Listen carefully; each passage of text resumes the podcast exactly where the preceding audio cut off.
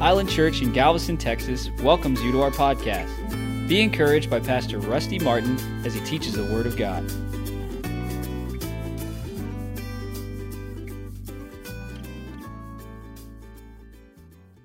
Go back to go back to, to, to 3 John where we were last week and the week before. Hallelujah. I like it in the Amplified, 3 John 2. Beloved, I pray that you may prosper in every way, Amen. that your body may keep well, even as I know your soul keeps well and prospers. Now, we've been talking about the intention of God, which is just another word for the will of God. That's all it is the will of God, the intention. What does God intend? You ought to ask God sometime, What do you intend for me? What do you intend for me to do? Where do you intend for me to go? What do you intend for me to have? Because just because He intends it for you doesn't mean you're going to get it. That means you need to get to work. Everybody say, get to work. Now, let, us go over these words real quick and then we'll go over to another scripture. Uh, an intention is a determination to act in a certain way to bring about a desired result. That intention brings about influence. What are you under the influence of? Now, listen, let me just say this. You need to make sure your life stays under the influence of number one, the Word of God. Amen. Amen. Say the Word of God. Say the Word of God. Number two, the Spirit of God. Amen. And then number three, you need to make sure that your intention, that, excuse me, that your influence stays under the umbrella of the house of God that God has put you in. Now you say, why is that? Well, if we didn't have any intentions around here, I'd tell you not to do that. But man, we've got nations to go to, buildings to build, ministries to raise up. We got a lot to do. So you need to come under the influence of that. And, and you need to guard anything that would try to come in as a negative influence. Because there's resistance all around. You listen, Paul talked about wolves that would rise up outside, that would rise up inside. You can't come under the influence of wolves. That's what puts you on the defensive. They're on the television, they're on the radio, they're on the internet. Someone might try to call you, ask you why you go to a church like that. Listen, you need to make sure that you keep that influential flow coming into your life pure. That's right. Amen. And if you got the Word of God, and the Spirit of God in the right place, then the other influence of the church you belong to, your own calling and destiny, your business, your family, your job, your ministry, all of that's going to come right into place and it's going to operate correctly. Amen? So, out of that intention comes a perception change. Sometimes people need a perception change. You just don't see things. Listen, I've never seen things the way I look out and see them. I never see things according to the information that my natural eyes, natural ears, and natural senses tell me. And that hadn't been an easy path to do that, but I see things the way God sees them. I, don't see, I mean, I used to preach in little churches with 25 and 30 people. I would see big churches. You know what? I preached in the big churches. I would see uh, crusades, big crusades. I got to preach those big crusades. I got to see, uh, I got to, uh, uh I'd see myself preaching in these big mega churches like in, in Paul Chase's church. I got to see myself do that. Listen, never limit yourself to what you're seeing with your natural eye. Let your perception change. Amen. Amen. See your paycheck bigger. If you don't live, if you're not living in the place you like, see, see a house. You don't know how many houses Leah has drove up to and knocked on the door, asked him, "Do you want to sell this house to me?" Most people say no. Amen. But some, we just we just refuse to get into our eyes something other than the intention of God. Amen. Now notice this. Intention, I read that definition. Influence is the power of causing an effect in an indirect or intangible way. Then perception is a mental image or observation. So people say, well, you're not one of those visual people, are you, that talks about visioning the vision? Yes.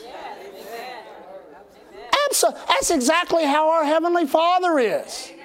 When man sinned in the garden, he had a vision of redemption. Thank God he did. We all go to hell if he didn't. Amen. Then out of that comes what? Full persuasion. Now, it's hard to get full persuasion if you don't know the intention of God, if you're not under His influence, and your perception hasn't changed. But if you're under His perception, excuse me, if you're under His influence and you're discovering the vastness of His intentions for your life, then I guarantee you full persuasion comes. And what does the Bible say about that? That God is able to cause His promises to fully persuade you so that He can perform them in your life. Let me say this and then we'll go to the next scripture. You're so much more than you think you are. You're so much more than what you see with your eyes right now. You're so much more than what you see when you look in the mirror. Your finances are so much more than what your pocketbook is telling you. You're a child of God. God has not trusted an angel to inhabit you. God has not trusted some, you know, some foreign. He, he only trusted himself in the person of the Holy Ghost to abide on the inside you and empower. He only trusts himself in you. Christ in you, the hope of glory. Amen. Now, Second Peter. I'm just going to pull one scripture out, then we'll go to, go to Ephesians real quick. Second Peter 3. And I don't want to go through all of this. If, if you are, are interested in this kind of stuff, come and listen to Brother Ted teach on, uh, on end times in Sunday school class. But it says here in verse 9 of 2 Peter chapter 3, it says, The Lord is not slack concerning his promises, as some count slackness, but is long suffering to usward. Now listen to this.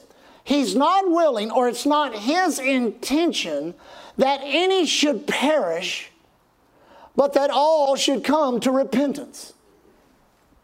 Did you get that? Let me just let me make it kind of plain. It's not God's intention that anybody go to hell. But do people go to hell? Yes, they do. So you've got to understand. I wrote a couple of notes here as I was studying this. This all begins God's intention, His influence, your change of perception, and you being fully persuaded all begins with your choice. Amen. And the problem is, our lives are a sum total of our choices. I, I wrote this down. Choices are either valuable or worthless, depending on what they produce. You ever made a bad choice? Oh, I've made, I've made many of them. I've made, I've made some choices that I've had to ask God for mercy to get me out of because I made a choice. I thought it was right. I thought it was God, and it just ended up a mess. And I said, God, mercy. The Bible says His mercies are new every morning, so I got up early in the morning looking for new mercy. Now, listen to this God is bound by His sovereignty. Boundaries of times, seasons, generations, dispensations, and purposes are determined by what God has said in His Word. And God does not step outside. Now, we may see, and I, I, can prove this according to the Word of God, we may see, this is why I'm so excited about the day and hour in which we live in. We may see in this dispensation, as it draws to an end, a taste of the world that is to come and of the power of the worlds to come. Now, you say, uh, do you have any proof of that? Well, the, the scripture talks about it over in Hebrews, but Jesus was a cross dispensational minister. He reached over into the new covenant and granted people blessings on that which he was going to do. Amen. They had every right to stone the woman caught in adultery, but what did he do? He forgave her and he gave her mercy. He healed people outside the covenant.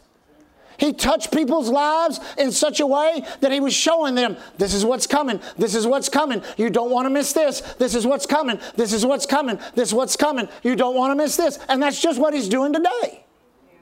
But then there are things within the boundaries of his sovereignty. See, people use the word sovereignty like God's sitting up in heaven. I watched a movie the other day. Was, we did a lot of travel in the past 10 days, and, and I was tired, so I took a day to kind of rest, and I was leaning back in my, my uh, uh, recliner, and I, and I, saw a movie I thought I wanted to uh, watch, and, and, it was about this man that came home from Vietnam wounded. He was really bad wounded. And he was laying up in the hospital, he was dying, and his family was around his wife and his two sons. And then he died. And then the boy goes out and he prays to God very angrily. Because at the funeral, the pastor got up and said that God needed this man in heaven. So this boy's prayer was this God, what would you need him for more than I need him for as a son? What would you need him for in heaven? He's my dad. He's my father.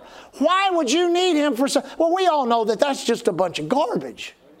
That God didn't, God didn't destroy that man. God didn't kill that man. War did.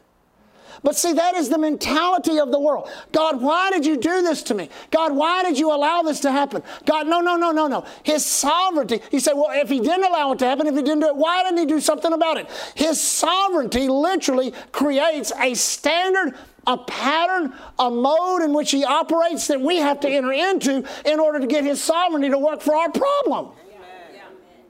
You didn't get saved your own way. So I just thought I'd stand on one foot on a Thursday and say hallelujah. Because of that, I'm saved. That you're not saved, amen. Because God, in His sovereignty, has shown us how to get saved. He's shown us how to get born again. Now, real quick, Ephesians. I told you I wouldn't preach long. Ephesians chapter 2. Oh, this is good. You're going to like this. Chapter 2, verse 8. For by grace, for by grace are you saved through faith, and not of yourselves. It is the gift of God. Verse 9, not of works, lest any man should boast. Now let me read in the Amplified. I like it in the Amplified. It is for by it is by free grace, God's unmerited favor, that you are saved, delivered from judgment, and made partakers of Christ's salvation. Through your faith. And this salvation is not of yourselves, not of your own doing.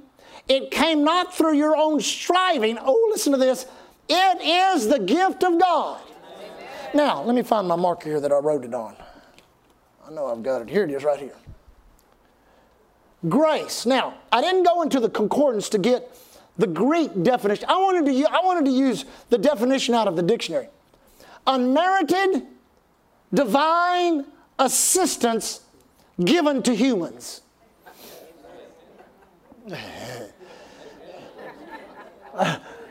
14 people should have read around the church right there.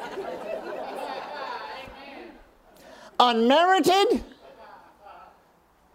divine assistance given to humans for their reign in creation and sanctification and approval for favor from God. Now, I want you to see two realms this morning. I'll close with this. Here's this natural realm. My feet are hitting the ground.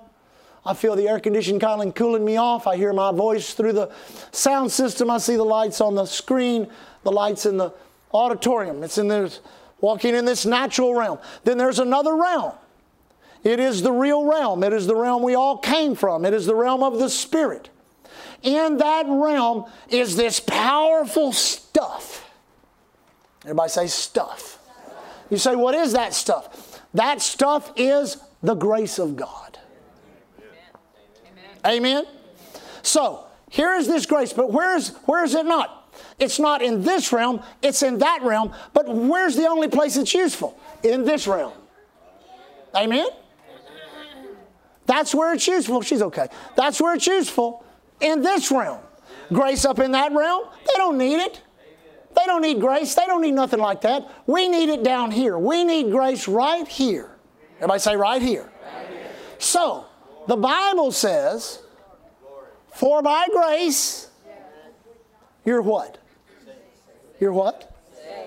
What is salvation? It is the it is the sovereignty of God released through the person of the Lord Jesus Christ, providing for us access into the unseen realm so we can go into that realm and get that stuff and bring it into this realm. Amen. Amen. Amen. For by grace. Somebody say, for by grace. You are safe. Now, the word salvation is a huge word. Healing, preservation, soundness, safety, deliverance, all you'll ever need, all you ever want, and eternal life, which means when you die, you go to heaven forever. And we know that there's much more to that, coming and reigning and ruling with Christ for a thousand years, all those things. But God knew in order for us to operate down here in the realm where our feet hit the ground, where our coats hang on our shoulders, where we drive our cars, where we, where we enjoy the air conditioning lights, He knows in order for us to survive in this realm, we need the grace from that realm. So He sent His Son Jesus, the Word made flesh that dwelt among us. That thing that Jesus did, I see it sometimes. I don't know if you've ever seen an animated picture of how they drill oil wells.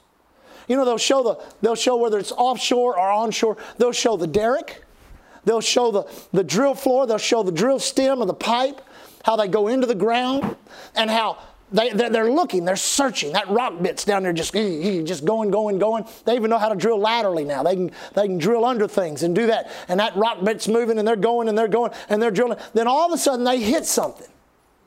They hit something and, say they hit oil, say on the first strike. You know, amazing thing about the Spindletop oil boom that, that the, the, the, uh, the historians tell us that many men made their fortunes, millions and millions, even billions of dollars at 10 cents a barrel.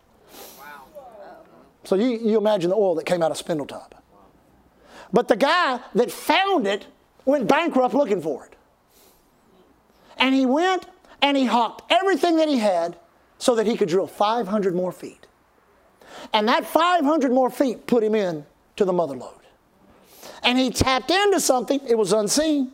But when he tapped into it, up it flowed and changed everything about not only, not only his life, but the life of our state. And that, that, that oil field still producing. Now you got to see Jesus. He's the one who is the derrick of God, who drilled into the sovereignty of God through his death, burial, and resurrection so that the cursed human family could tap in to the gusher of God. But now here's the deal you can hit a gusher in the natural in the oil field, but there's a process to getting that into the place of production where you can put it in your car. Actually, once the drill stem's down there, they got to pull that up. They got to put casing. They got to go down and they got to perforate that well. They got Halliburton, they got Schlumberger, they got all these different people. And there's a process they go through before they actually get that stuff out of the ground. Then you got to store it. Now you got to bring it up here to Texas City. Now you got to put it in a cat cracker. Now you got to do all this kind of stuff. And eventually, you just pour it into your car from the gas station that you go up and fill up at. But you do not realize the process that stands behind it. We take it for granted. We never think about that when we're filling up our car. In the same way, God has allowed His Son Jesus to tap into His grace.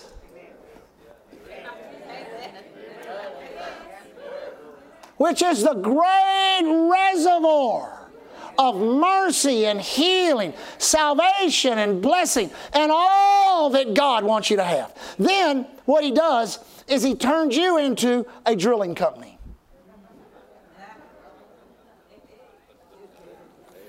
And he says, Here's the deal. Here's my word. Here's my spirit. I'm going to put it all inside you. For you are the refinery.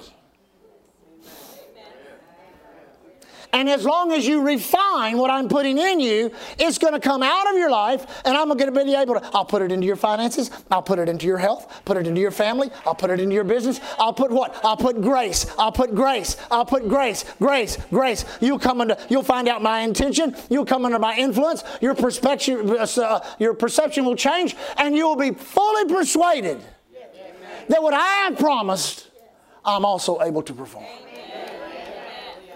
Amen. See, don't don't look at it like you're just going to go down to the gas station and take the pump out of the take the nozzle out of the pump and pour it all over yourself and light yourself on fire and say that'll take care of it all. Well, that's not going to do it. There is a finished product that God desires for every one of you in your life. It's different for every person. It's different for every family. It literally is that will of God that God wants you to walk in and that, what that which He wants you to have. He's paid an enormous price to do what? To do the exploration and to, to provide everything we need for it to come into our life. But now it's time for the church to walk in the fullness of the grace that God has provided. For by grace you are saved through faith. Now, thinking in your mind, this is how the enemy will do. Oh, yeah, that's all right. That's all true. But you know, you're going through this for a reason. Are you going, th- this problem's in your life because, you know, God's trying to, always remember, God is trying to revert your mind into a religious mind. You say, what do you mean by that? A religious mind is a mind that thinks outside the Word of God about God and what He is doing. So, you know, I know, I know, yeah, Pastor Rusty gets up and says it's the thief that comes but for to steal, kill, and destroy. I know he said Jesus is coming, but I tell you, I know some of these things that I'm going through in my life. It's got to be God causing me to go. No, it's not. That's a religious mindset. God would never hurt you. God would never harm you. God would never try to destroy you. He can, none of that. None of that's of God. You've got to listen. You've got to divorce yourself from that thinking. Amen. And you've got to see God as your greatest helper, as your greatest fan, as your greatest asset in life. You've got to see it like that, and you've got to so influence yourself with that reality that anytime anything negative rises up in your life, you know that ain't God. That's not God, man. That ain't God. God wouldn't do that to me. God wouldn't hurt me like that. God wouldn't harm me like that. And if you can get that mindset changed and come under the influence of that, you will begin to resist those things in your life. And many times it starts just with thoughts that come into our minds that try to keep us. Now, listen, I don't know why in our lives, in Lee and I's life, we have had so much what I call scenery change. John chapter 7 talks about Jesus, the last day of the feast.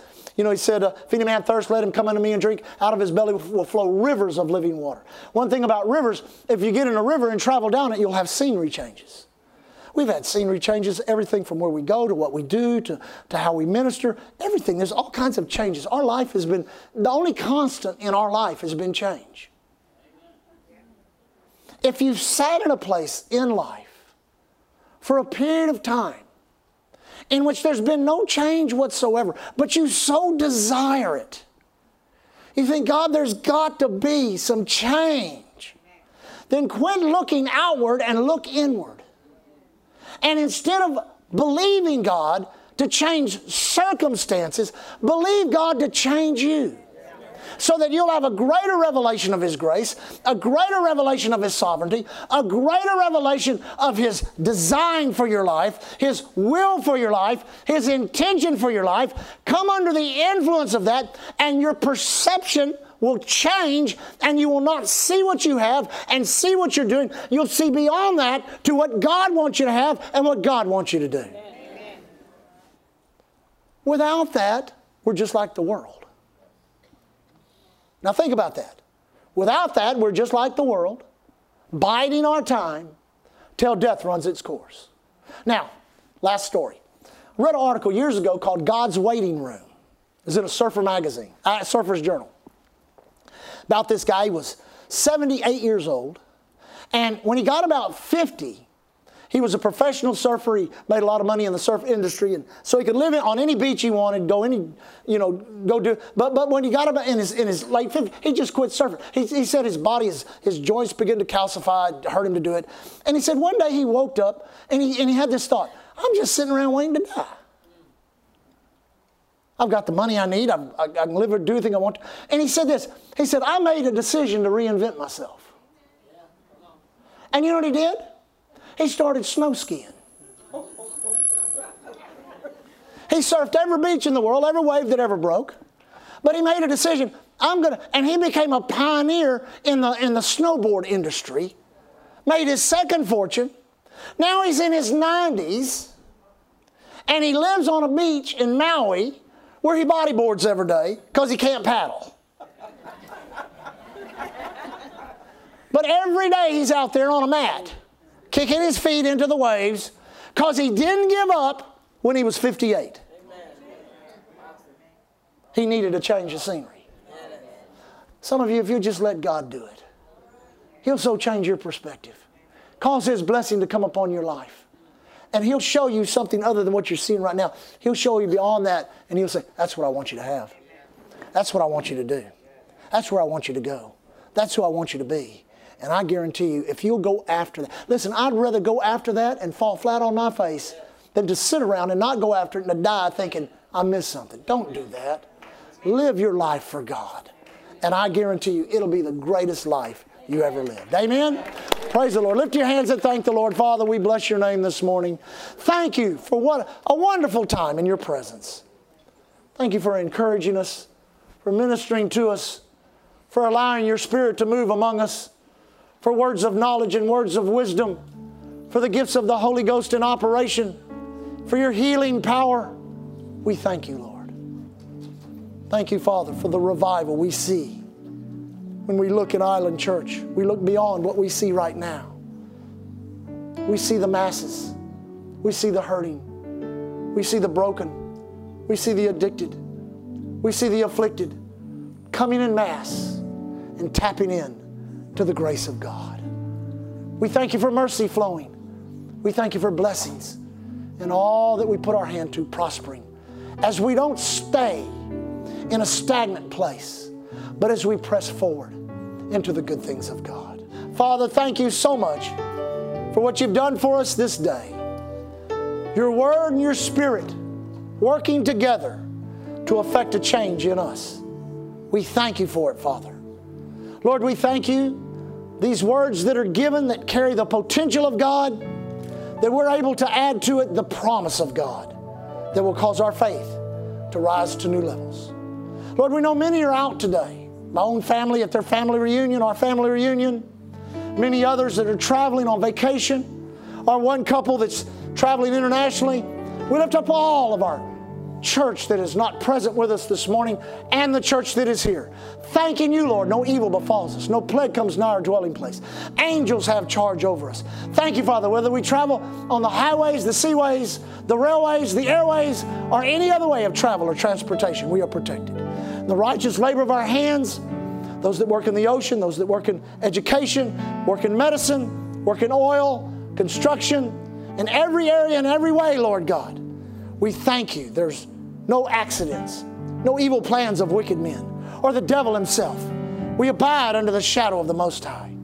Thank you for our door of utterance. Let it grow wider. Lord, even as we approach August, September, October, these outreaches, let that door of utterance open. There are people out there that are needing to be loved, needing to be touched, needing to, needing to know that God's not mad at them. Father, we thank you that we're effective witnesses the kingdom answer to people's prayer, problem to the devil, miracles in people's lives.